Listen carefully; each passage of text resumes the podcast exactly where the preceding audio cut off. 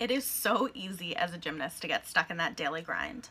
You spend a lot of hours in the gym. And sometimes it's just in that mode of one foot in front of the other. What's my assignment for tonight? What do I need to do tomorrow?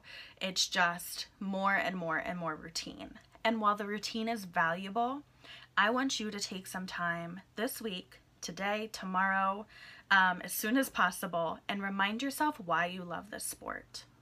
Because there, there should be a bunch of reasons. Otherwise, why are you spending so many hours doing this?